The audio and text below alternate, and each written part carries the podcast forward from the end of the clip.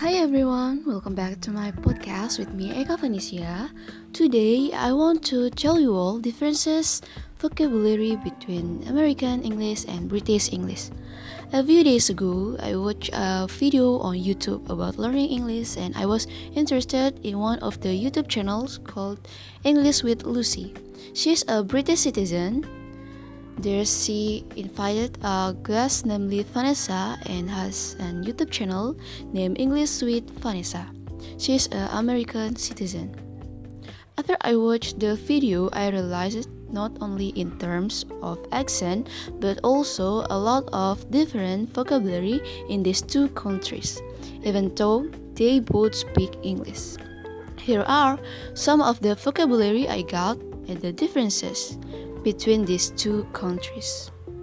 In American English, they call chips. In British English, they call crisps.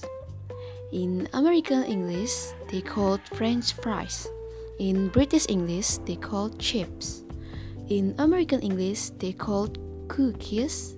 In British English, they call biscuits. In American English, they call truck.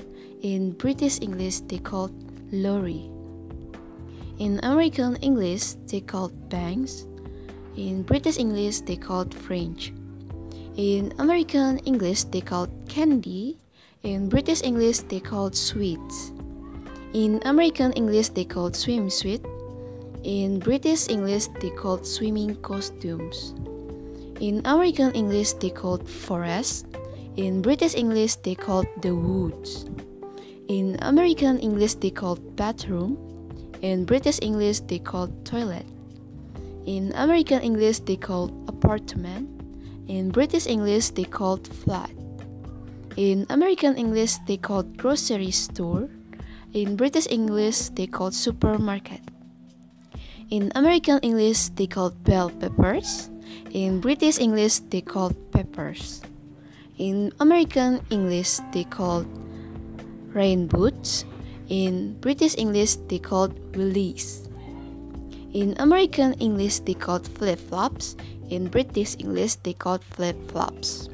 Okay, that's all. I like this video because it is something interesting because it talks about one language but it can have different vocabulary in the two countries.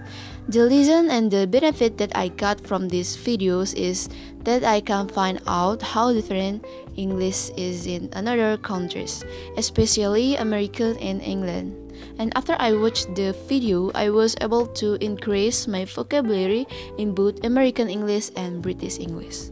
Okay, guys, that's all for me. I hope you all can enjoy my podcast. See ya!